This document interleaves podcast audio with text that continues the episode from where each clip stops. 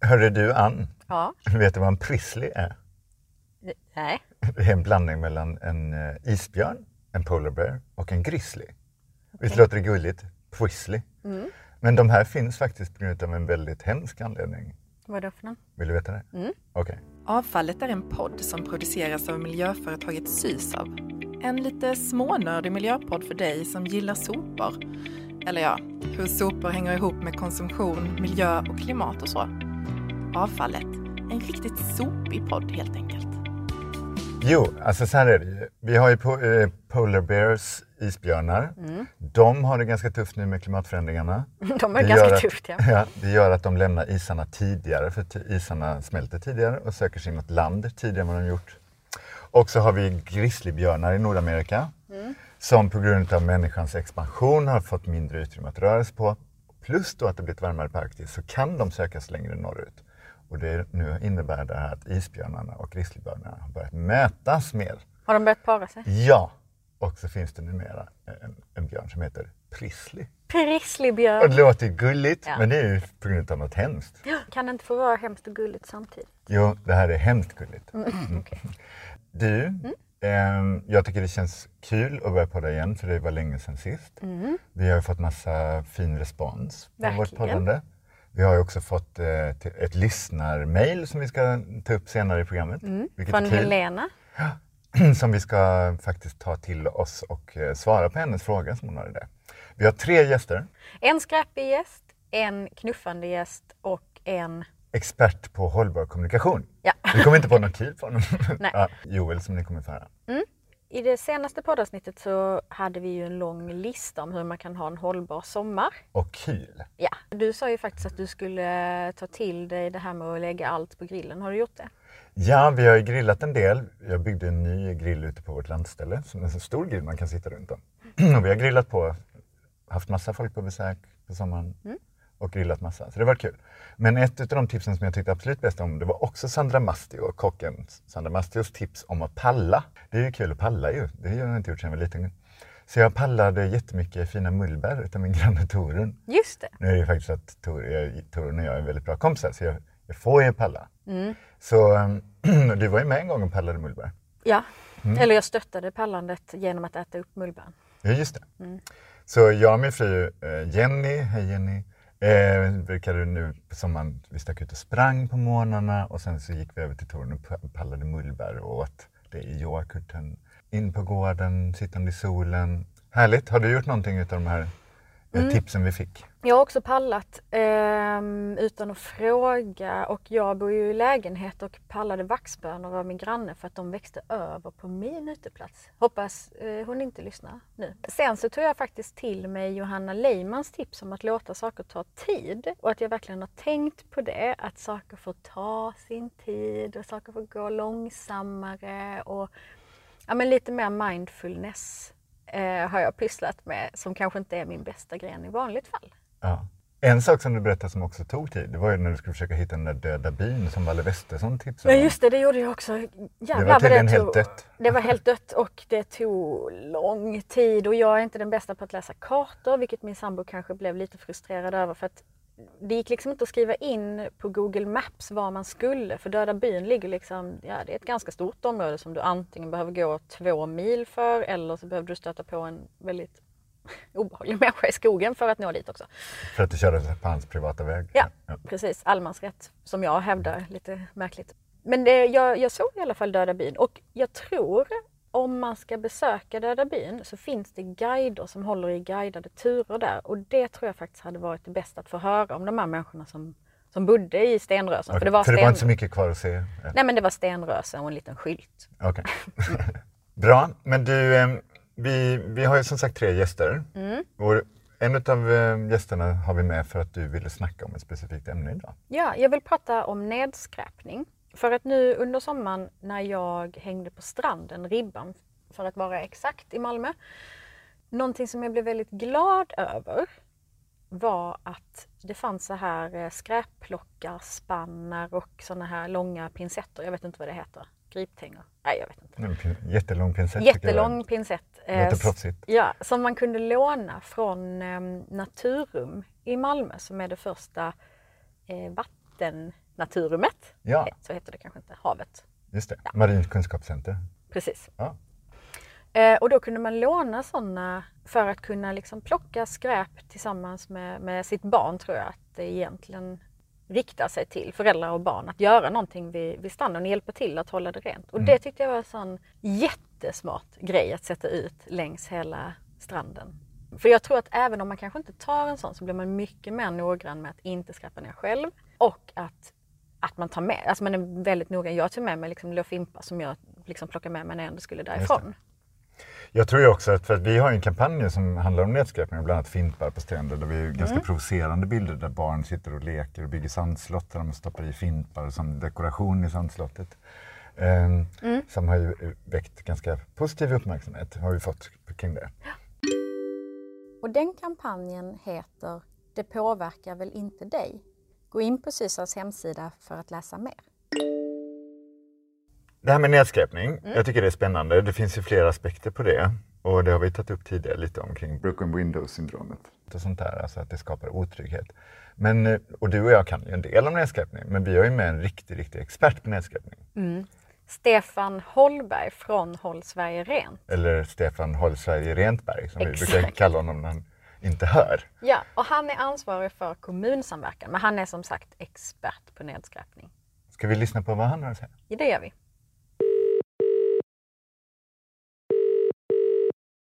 Håll Sverige rent, Stefan. Hej Stefan! Hej!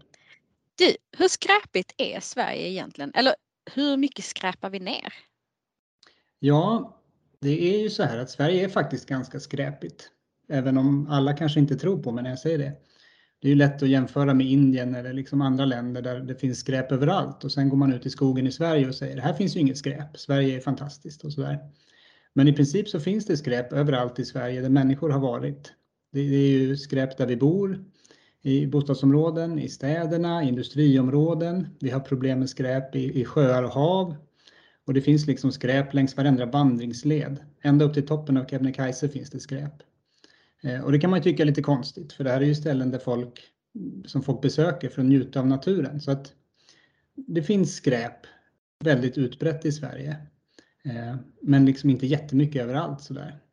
Är vi mer skräpiga idag än vad vi har varit tidigare? Det är väldigt svårt att säga faktiskt. Vi, vi gör ju en del mätningar som jag kanske kan få berätta lite om sen, men eh, där vi vet liksom hur skräpigt det är nu eh, på de platser där vi mäter. Men de har vi bara hållit på med i 10-12 år så att eh, eh, om det var skräpigare för liksom 40, 50, 60 år sedan, det vet vi inte riktigt. Vad vi vet är ju att på 60-70-talet då tyckte man det var väldigt skräpigt i naturen. Och Håll Sverige Rent bildades ju först under, under parollen Håll naturen ren. Eh, Och i naturen är det svårt att mäta skräp. Det är väldigt svårt. Det är mycket lättare att mäta nedskräpningen i städer och så. Mm. Men eh, det här med hur skräpigt det är då. Vi, vi gjorde ju faktiskt förra året, 2020, på uppdrag av Naturvårdsverket, Sveriges första nationella skräpmätning. Och eh, då kom man fram till att i de här, och det gjordes då i, i ett urval av alla Sveriges kommuner i centralorterna. Då kom man fram till att på den veckan som den mätningen gjordes så slängdes det 35 miljoner skräpföremål på marken. Bara i de här centralorterna, så alltså en centralort per kommun då. Och det här motsvarade 60 ton skräp. Och det är ju svårt att tänka sig liksom, gud 35 miljoner skräp i Sverige liksom. Sverige är ganska stort så.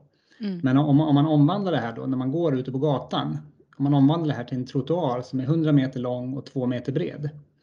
Då kommer man på den trottoaren i snitt i Sverige alltså eh, att träffa på 154 skräpföremål. Och det är bland annat 96 fimpar, 21 snus och 14 plastföremål på 100 meter trottoar. Ja. Och nu kommer vi faktiskt in på lite vad det här skräpet är för någonting. Det vanligaste skräpet, vad är det idag? Ja, men det är utan tvekan cigarettfimpar. Mm. Ungefär 60-70 procent av skräpet som vi hittar är cigarettfimpar. Och det här visar sig både när kommunerna gör sina mätningar och när vi har gjort den nationella mätningen då, att, i stadsmiljö. Sen är cigarettfimpen också det vanligaste skräpet på stränder, stadsnära stränder där folk badar, liksom, folk befinner sig. Då är fimpen det vanligaste skräpet. Utöver att det ser tråkigt ut när det är skräpigt. Hur kan en fimp påverka naturen?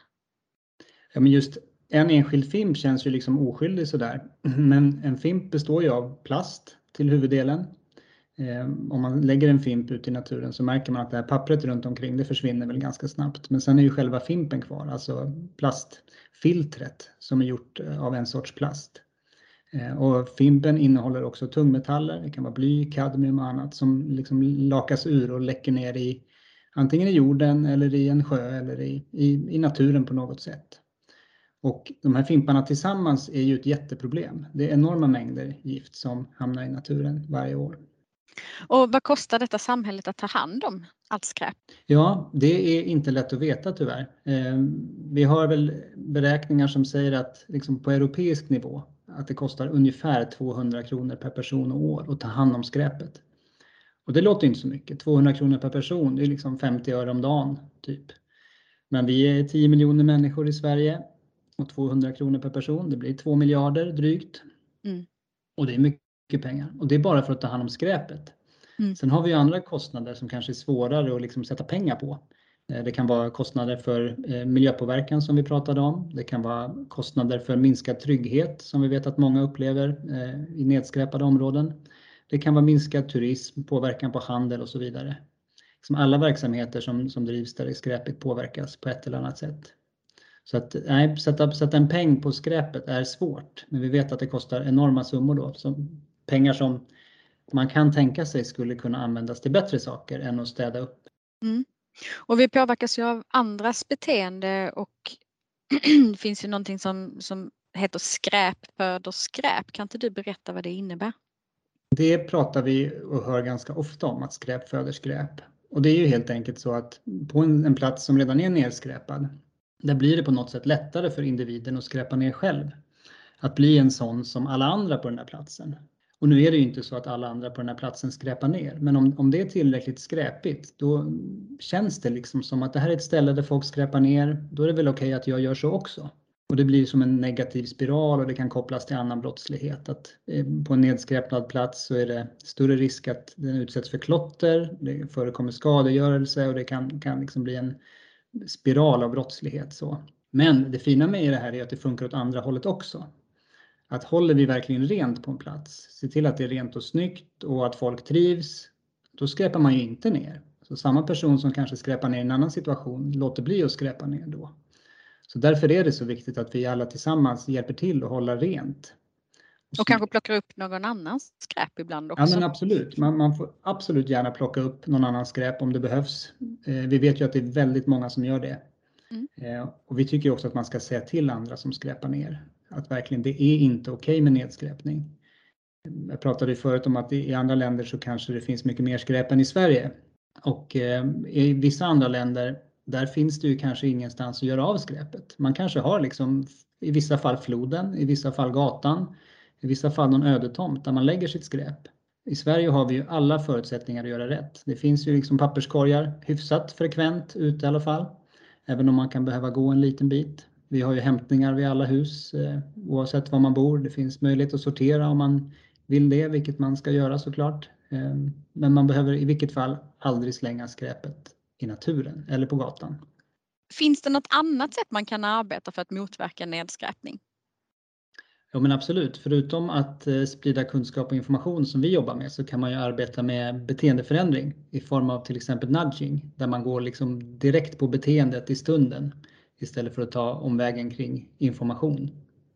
Och på tal om nudging, för det ska vi faktiskt prata mer om nu. Tack så mycket Stefan för att du ville vara med i podden. Tack för att jag fick vara med. Ha det bra, hej då! Hej då!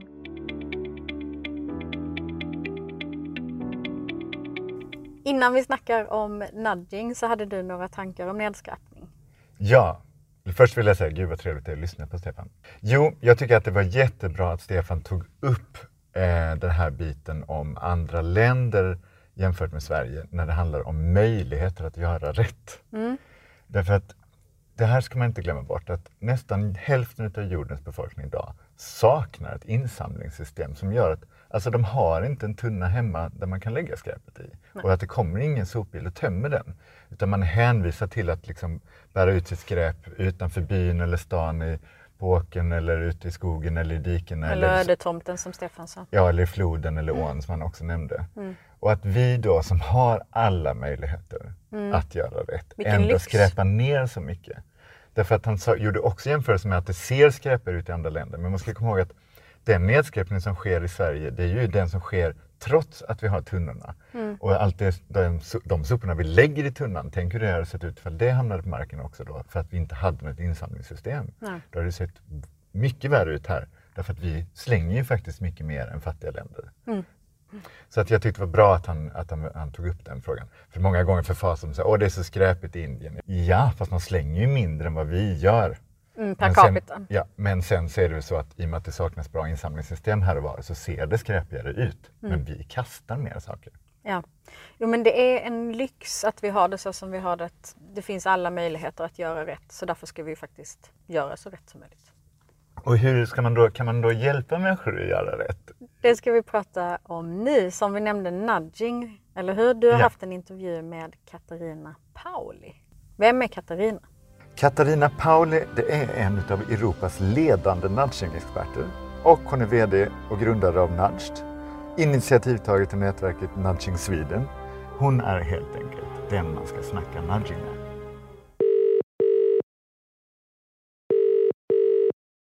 Hej, det är Katarina på Nudged. Hej Katarina! Du, eh, vad kul att du vill vara med i podden. Vi pratar ju nudging. Ja, mitt favoritämne såklart. Ja, och innan vi drar igång och blir helt exalterade kring detta.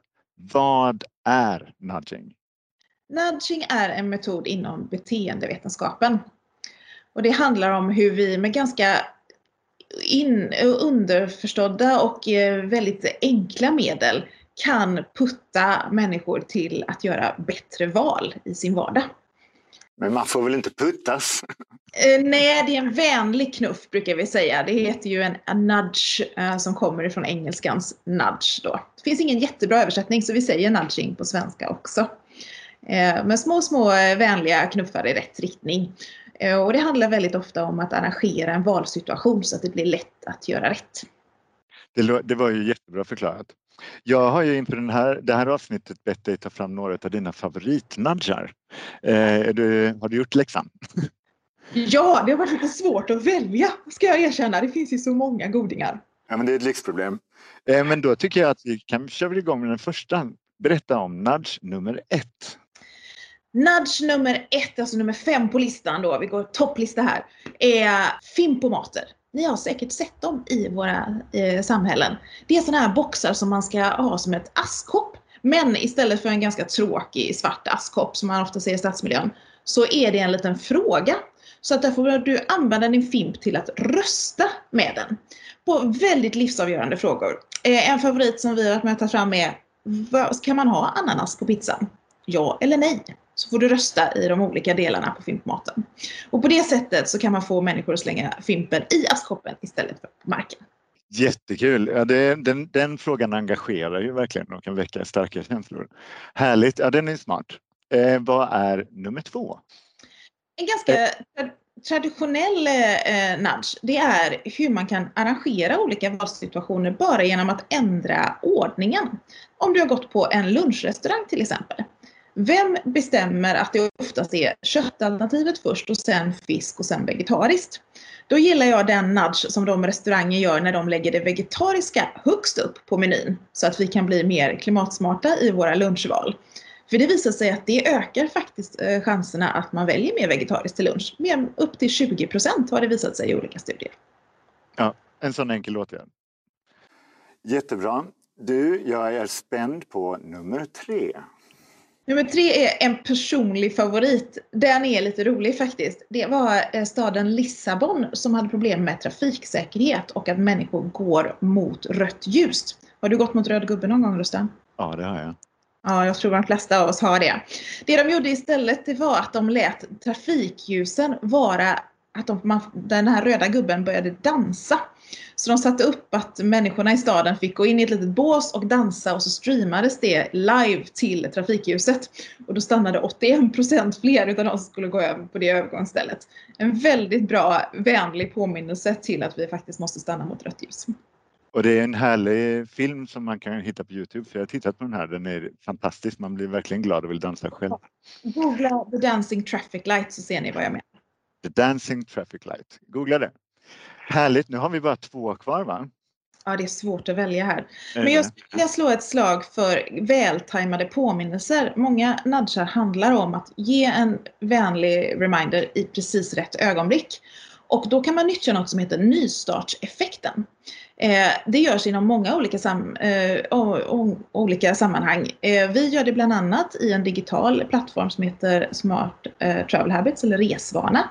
Där när man precis har flyttat till en stad, då får man ett sms från staden med information om hur du kan resa mer hållbart i staden och eh, en smart karta som utgår från precis där du bor. Och just den här vänliga påminnelsen att den kommer inom en vecka från att du faktiskt har flyttat gör att det är mer sannolikt att du ändrar till att ställa bilen och börja resa mer hållbart i staden. Kontra att du skulle behöva leta upp all den här informationen själv eller det kanske skulle komma ett postutskick och lite reskassa och så inom en 68 veckor som är det normala fallet. Så bara det att få en smart påminnelse i rätt tid och nyttja nystartseffekten är en bra nudge. Men det här är det här vi också kallar förändringsfönster va? Ja, förändringsfönster är ju de tidpunkter där vi som människor är mer benägna att faktiskt ändra våra vanor som vid nyår till exempel. Eller nu när vi går tillbaka kanske till nygamla vanor efter en pandemi. Eh, då är vi i förändringsfönster och eh, sannolikheten är att vi anammar en ny vana och nya beteenden är större. Och det här är väl någonting för oss i hållbarhetsbranschen att tänka på nu när vi har haft den här pandemin och kanske ska återgå till det normala. Att vi faktiskt inte behöver återgå till det normala utan vi kan återgå till något bättre. Och att folk kanske då kommer vara mer villiga att ta till sig det än vad de har varit tidigare. Det tycker ja, jag. Precis. Tänka. Men okej, okay, nu har vi din favvis kvar då. Eh, vad är din favoritnudge av alla nudgar? ja, nu är jag lite partisk i detta i och med att jag vet att Sysa står bakom den här podden. Eh, men vi har ju en favorit som vi har gjort ihop med Sysa som heter Nikotinkaninen. Eh, och för er som inte har sett den så är det alltså skyltar som man kan sätta upp där det står Vänlig fimpa i askkoppen för Nikotinkaninen försöker sluta röka. Eh, och bara den här inramningen på att det är kaninerna i stan, eh, eller som i Göteborg där det är duvorna istället som försöker sluta röka. Och så en illustration då av en kanin eller en duva med ett nikotinproster på bröstet som ser lite sådär lagom nikotindarrig ut.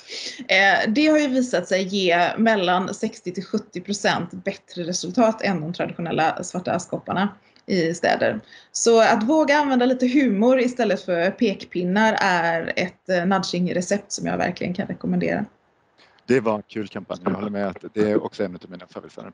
Eh, och när du säger bättre resultat, då menar du helt enkelt mindre skräp på marken och mindre fimpar på marken. Alltså 60-70 färre fimpar på marken med att ha en sån Ja, precis. Och det var ju under den tiden vi mätte. Sen kunde vi också se att även när skyltarna togs bort så hade den faktiskt en inlärningseffekt. Det är inte alla nudgar som har det. Men just eh, dessa skyltarna hade det. Så att om man var på busshållplatser eller spårvagnshållplatser så lärde sig folk att man faktiskt ska slänga, slänga fimpen i askkoppen. Även om det inte satt en kanin eller en duva där och påminde dem. Tack! Nu har vi säkert många lyssnare som eh, blir, tycker att det här verkar spännande och vill lära sig mer. Eh, kan inte du kort berätta lite vilka tjänster ni tillhandahåller för de som vill eh, använda nudgar i sin verksamhet? Absolut. Vi hjälper gärna till med både rådgivning men också digitala tjänster. Alltifrån mobilitet, avfallshantering, energibesparing och så vidare. Vi har en beteendeförändringsplattform online där man både kan lära sig mer om nudging, man kan ta del av best practice och vi har en databas där man kan söka på massor av konkreta exempel på hur andra har jobbat med nudging som också är evidensbaserade, alltså det ligger forskning bakom alla de här så vi vet att det ger mätbar effekt. Så kika gärna på vår hemsida nudged.se, N-U-D-G-D stavar vi. Eh, eller gå med i vårt nätverk Nudging Sweden eh, som du hittar på Facebook och olika sociala medier. Så kan du få massa tips och inspiration om hur er organisation kan jobba med nudging. Perfekt. Stort tack för att du ville vara med Katarina. Eh, och ha en fortsatt fin dag. Tack, vad underbart. Tack så mycket. Hej då! Hej då!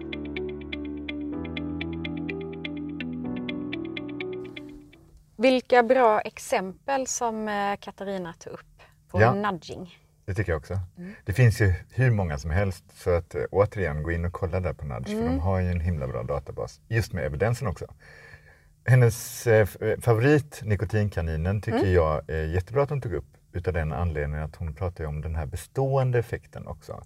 Och när vi snickesnackade med Stefan Holberg eh, efter intervjun Mm. så tog han ju upp det här att han vill ju se nudgar som har den här bestående effekten. Att det inte bara är en kul kampanj som får effekt under en begränsad tid.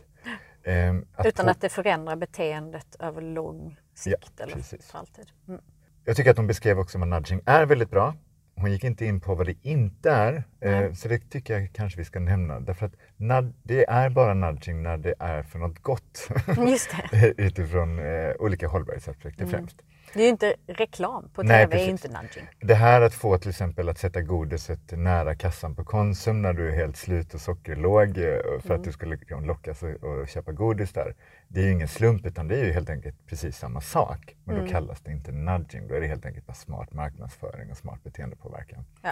för att sälja. Vi, nu har vi snackat nedskräpning. Mm. En sak Mm. innan vi går vidare så tänkte jag på just när nudging är så här default inställningar. De gillar ju jag också. Just det, Mm. till exempel vi har på jobbet här, vilken då? Ja men att man ska skriva ut i gråskala och det kan jag tycka som en gammeldags och tråkig grej att ta upp. Men det är ju faktiskt en smart grej. Och på båda Ehm. sidorna pappret är också default inställt. Ja precis. Sen skulle ju jag önska att eh, du hade en default-grej på dina, dina skärmar till datorn att de skulle stänga av sig för de står igång ganska ofta. Eller hur? Ja, inte numera för att nu har du äntligen lyckats tjata in i mitt huvud att jag måste stänga av dem innan jag går. Mm, det skulle jag i och för sig önska precis av att vi bara hade som en sån default-grej ja, men efter klockan halv sex så skulle alla skärmar bara stängas av. Men nu har vi varit inne på nedskräpning eh, som är ju ett beteende. Mm. nu har vi pratat om hur nudging kan vara ett sätt att motverka det här beteendet utan att man ens kanske ens märker det. Man, bara liksom, man blir, får den här lätta knuffen i rätt riktning så mjukt så att du inte ens uppfattar det. Och det är väl gulligt och härligt och bra och smart eh, sätt att jobba. Men det här med, vi måste väl också se till att människor bryr sig och vill och blir engagerade i den här omställningen till ett mer hållbar, en mer hållbar värld. Mm. Och här har vi fått ett lyssnarmail som Ja. handlar om det. Precis, jag ska läsa upp lyssnarmejlet tänkte jag från Helena. Hej Rustan och Ann. När jag lyssnade på poddavsnittet om bygg och riv, mycket bra avsnitt för övrigt, så pratade ni om att eventuellt göra ett avsnitt om miljöpedagogik och barn. Jag skulle så gärna vilja ha ett avsnitt om miljöpedagogik och vuxna. Hur engagerar man den oengagerade? Hur får man människor som bara vill göra sitt jobb och absolut inget mer att lyssna och förhoppningsvis sätta käppar i hjulet för allt vad hållbarhetsarbete heter? Hur motiverar man på bästa sätt? Hur pratar man utan att skriva folk på näsan? Och hur lyckas man behålla en nyfiken och trevlig attityd även när man kokar av ilska över idiotiska argument? Ja, hur pratar man om hållbarhet på ett sätt som folk vill lyssna? Det funderar jag mycket på och skulle vilja höra er resonera om detta och höra era bästa tips. Tror att många av oss hållbarhetsmänniskor kan ha nytta av ett sådant avsnitt. Vi avskrivs ju ofta som hysteriska och självgoda alarmister. Om vi uppfattar det som lite härligare kanske man skulle ha större framgång att nå fram. Ha det fint och fortsätt med poddandet. Helena. Trevligt mejl, Mm. bra fråga. Jättebra. Det här är ju miljöpedagogik, det är det vi sysslar med till vardags, du och jag. Och det ska vi snacka om du och jag också. Men Mm. jag tänkte faktiskt att åt, här ska vi också snacka med en expert först. Och så får vi se sen vad du och jag vill kommentera kring det samtalet. Nämligen Joel Lindefors. Vem är Joel? Ann? Joel är en av grundarna till förändringsbyrån Futerras Stockholmkontor. Hans titel är Change Director, vilket innebär att han säkerställer att alla Futerras projekt leder till en hållbar utveckling. Ja, hej! Det är Joel Lindefors på Futerra här. Hej Joel! Hej. Du, du är med för att du är en expert på eh, hållbarhetskommunikation, eller hur? Och... Det stämmer bra. Och det är ju precis det vi vill snacka om nu. Och Mm. framförallt om hur kommunikation ska leda till förändring. Mm. Att det ska hända någonting efter vi kommunicerar. Va? Och du har ju, jag har ju skickat dig ett eh, lyssnarmail som jag har fått, som du har fått läsa. Just det. Väldigt spännande. Ja, vad kände du när du läste det där brevet? Jag kände att det här är en ganska en, en, en vanlig utmaning eh, och framförallt en viktig fråga ifall vi vill att eh, hållbar utveckling ska hända. Såklart. Ja, och det vill ju vi i branschen mm. eller i den här mm. svängen och vi tänker ju mm. många gånger faktiskt begå misstaget att tro att alla är med på tåget. Va? För vi, allting är ju en filterbubbla idag runt omkring oss. Hur når man då de här människorna som inte är med på tåget? Jag skulle säga att, att eh, du pekar lite på svaret själv. Den stora utmaningen eh, för mycket hållbarhetskommunikation är att eh, de som gör kommunikationen utgår från sin egen verklighet och utgår från att alla andra dels är lika engagerade men dels har samma uppsättning värderingar och värdesätter samma saker. Kort sagt, eller, ja, ett annat kort svar skulle ju faktiskt också kunna vara så här mycket hållbarhetskommunikation verkar utgå från att man har någon form av gräddfil in till folks medvetande. Bara för att det man har att säga är så förbannat angeläget. Och det är ju angeläget, men det innebär inte att man inte tävlar med allt annat brus där ute. Just det. För att det känner ju vi ibland att vi, har ju, vi kommunicerar väldigt, väldigt viktiga frågor. Och så blir vi helt chockade när vi upptäcker... Ja, det handlar ju om att rädda världen. Ja, precis. Det måste ju alla bry sig om. Hur kan man inte bry sig om det? Exakt. Det är ju helt orimligt. Och vi är ett avfallsbolag och tycker att avfall och sopor är det mest spännande som finns. Vi har ju till och med en podd som heter Avfallet. Eh, och så blir vi jätteförvånade när folk verkar inte alls vara lika intresserade av sopor som vi är. Hur kan man liksom programmera om sig själv Eh, då för att inte begå det här misstaget att tro att man har gräddfilen? Praktiska tips då? Vad, vad, hur ska man tänka? Alltså, det viktiga är att, bara, att förstå vilken, vem mottagaren är. Alltså ett, vem är det vi vill övertyga? Är det de redan övertygade eller är det några andra? Fråga två efter det är ju då, okej, okay, men den här gruppen som vi vill övertyga, hur tänker de? Vad gillar de? Vad, vad, vad, vad gillar de inte? Kanske också en väldigt viktig sak. Så tala till bönder på bönders vis, är det, en, är det det du säger? Ja, det är ju fruktansvärt, eh, jag gillar inte det, det talesättet för att det, det, det finns ju något, någon form av förakt i det där. Liksom. Eh, det är väldigt viktigt att ha med sig en stark empati här. Alltså man ska försöka förstå, vad, kliva in i den här gruppens eh, värld och, och, ta till sig det med hela hjärtat. För det, när man gör en sån här övning, när man försöker förstå en målgrupp, är det väldigt, väldigt lätt att bli sarkastisk eller raljant. Just det. Och det, det är lite kul, men det ska man passa sig för. Man ska istället försöka förstå dem. Bra. Så med respekt för din målgrupp helt enkelt? Ja, till och med. Jag skulle säga att man mår, det blir ännu bättre kommunikation ifall man försöker hitta lite kärlek till den. Eller vad, vad, är, det som, vad är det som gör de här till bra människor? Vad är deras liksom... Jag kan säga så här, en del människor engagerade i hållbar utveckling, de är tänkare, de funderar över de stora frågorna. Liksom.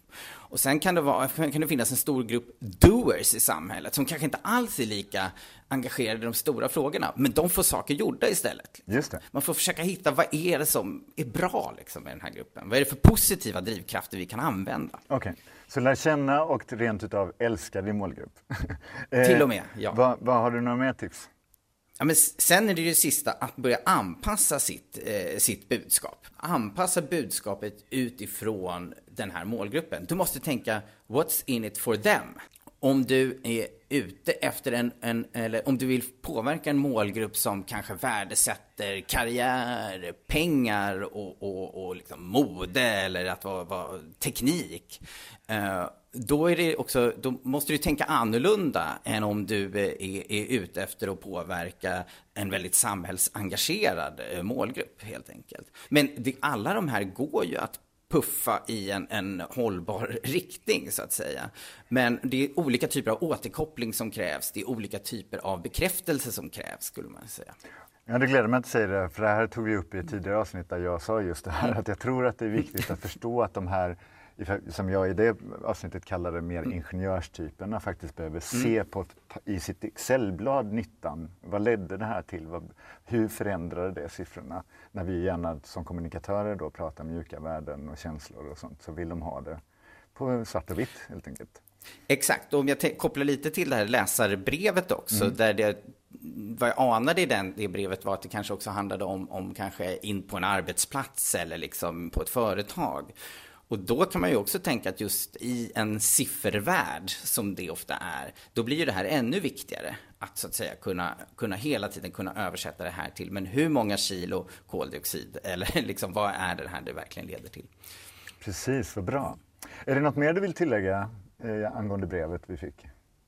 Självklart handlar det här om, om eh, pedagogik. Det handlar i någon mån om att över, övertyga människor. Men ibland får man ju inte överdriva hur mycket folk vill bli utbildade, så att säga. Eh, det är ganska sällan som man tänker, men nu vill jag att det här bolaget, det här varumärket, att de ska utbilda mig. Utan snarare så får man nog liksom locka med, med någonting, eller göra sig intressant, är väl det det handlar om snarare. För att sen i ett nästa steg kunna börja eh, utbilda. Så att säga. Okej. Så först locka, sen utbilda, kort sagt. Så paketeringen får vara den trojanska hästen liksom här helt enkelt. Ja, det är klassisk marknadsföring skulle man kunna säga, men ja, så är det. Mm. Ja, vad bra. Ja, men jag tycker vi har fått till oss bra tips här och jag hoppas Helena som skrev till oss är nöjd med det. Stort tack för att du ville vara med. Eh, Tack för att jag fick vara med Rustan. och så kan vi väl passa roligt. på att tipsa om att du är kursledare för en, en utbildning som heter Masterclass hållbarhetskommunikation. Så tycker Det stämmer man, bra. Så tycker man att det här finns mycket mer man vill höra från dig så signa upp er på en sån där kurs helt enkelt. Det tycker jag absolut man ska göra. Du, stort tack, ha det jättebra. Tack för att du ville vara med. Tack så mycket. Tack själv. Hej då. Hej. Ja, vad tyckte du om Joels och mitt samtal? Det var många grejer som jag har tagit till mig. Vad? Nej, men det, att anpassa efter målgruppen är ju, kan ju låta självklart men jag tyckte att det var roligt som han sa att, att man tänker så här, vi har ju ingen gräddfil rakt in i folks medvetande. Och också roligt det här med att vi kan bli så engagerade kring en viss fråga, miljöfrågan, att så tänker vi så här bara, nu ska jag lära den här personen. Ja, och vad den här människan vill bli lärd av mig. Det var jättebra. Det vill väl verkligen inte människor. Det är ju mycket mysigare att prata med de som redan tycker som vi. Vi vänder oss gärna till sådana tror jag. Tror du att vi, vi gör det misstaget du och jag i vårt jobb ofta? Att vi, att vi liksom vänder oss oss. till de som vi redan gillar och som redan håller med oss. Ja, det tror jag. Och hur kan vi då sluta göra det? Det tror jag också är svårt för att på det sätt som, som vi jobbar, till exempel att vi har startat upp den här podden. Vi gör ju reklam för den i våra kanaler där vi har våra Följare. följare. Visst är det en bra fråga? Mm, det är en jättebra fråga. Den är svår. Mm. Så jag tror att vi, vi måste helt enkelt göra någon form av checklista. Liksom. Finns det arenor där den här har en plats men som kanske vi inte tänker på därför att det är inte vår, vår plats att befinna på? Har vi ett språk i podden som är inkluderande där vi inte antar att man fattar allting från början? Jag tror att det här är liksom helt enkelt i början. Man får träna sig och jobba lite med checklistor och kontroll att se till att man verkligen når de vi vill nå. Därför att de som redan brinner för de här frågorna, det är ju faktiskt inte de vi ska nå. Vi ska ju nå de som kan göra skillnad men som inte gör det idag. Du, sista grejen jag vill fråga dig, eh, som, har, som jag kom att tänka på när jag satt och pratade med Johan. Det var, har du då, du har ju jobbat länge nu som miljöpedagog i flera Fem år. år. Och tagit emot väldigt många grupper, föreläst och varit på många seminarier och snackat. Har du någon gång mött en grupp som du ska tala till som du känner redan så här, det här, det här kommer jag ha svårt att nå? Och har du då lyckats och vad var det som gjorde att du lyckades? Jo men det har jag. Eh, jag har ju också exempel på där jag faktiskt har märkt att gud vad de inte gillar mig. inte jättemånga men ehm, när jag har haft grupper där jag vet om att okej den här gruppen, jag kanske redan vet i förväg eller så känner jag det direkt när de kommer hit. Så kanske jag har känt att det här är kanske en svår eller en svårare grupp. Då försöker jag tänka lite kring produkt, vilket är en sån töntig sägning. Men att det ska vara trevligt för dem att vara här. Så att de tycker att hela upplevelsen är ändå så pass mysig och trevlig. Jag välkomnar dem, de får fika och så har jag alltid som mål att när jag håller föreläsning så ska de skratta minst en gång. Så därför måste jag vara rolig och kanske skämta på min egna bekostnad. För har jag fått dem att skratta så brukar det faktiskt lösa sig. För då har jag åtminstone fått dem glada och kanske lite intresserade. Så ibland så har jag ju ändå fått kommentarer efteråt att så här, du, det här, jag trodde att det här skulle vara jättetråkigt och pekpinnar men det här var roligt och intressant. Tack för din föreläsning. Och då har jag ju verkligen ansträngt mig mycket också för att vara lite av en liksom underhållare Mm. på den scen som vi har. Det handlar inte alltid om vad vi säger och faktan i det vi säger utan det handlar ju faktiskt om engagemanget. Ja. Och då måste man bjuda på sig själv, man måste våga använda sig själv. Inte bara orden utan också sin kropp. Jag är ju precis som du ganska, har svårt att stå still när jag står och pratar och hoppar gärna omkring och liksom bjuder på, på hela mig. Mm. Och även när, när jag har varit ute i skolor och snackat mycket så, så, så här, då sjöng ju jag och dansade och stod på borden och sånt där. Mm. Eh, för det är ju det som Joel var inne på, det är ju paketeringen. Mm. Ja, vilket kul avsnitt tycker jag. Jätteroligt att vara tillbaka med poddandet. Verkligen. Och, Och- ja, säg först. Ja. Eh, nej men jag tänkte det, vi fick ju in en lyssnarfråga och skulle man vilja skicka in en sån fråga Rustan? Hur gör man Vad- då? Ja, hur gör man då? Jo, man hittar ju oss där vi lägger ut podden på LinkedIn. Vi lägger det i våra egna kanaler där. Vi lägger ut det på Sysas Facebook. Men det går ju också att mejla dig och mig. Jag heter ju Rustan Nilsson och det är rustan.nilsson.sysa.se. Och, Och du? min mejl är ann.nerlund.sysa.se. Ja. Och vi har fått in flera frågor och vi vill ha ännu fler. Mm. Tips på ämnen vi ska eh, ta upp eller personer vi borde prata med. Så hör av er så hörs vi nästa gång. Det gör vi. Hej då! Hej då! Det här var en podd producerad av miljöföretaget Sysav. Glöm inte att följa oss på sociala medier. Där heter vi Sysav.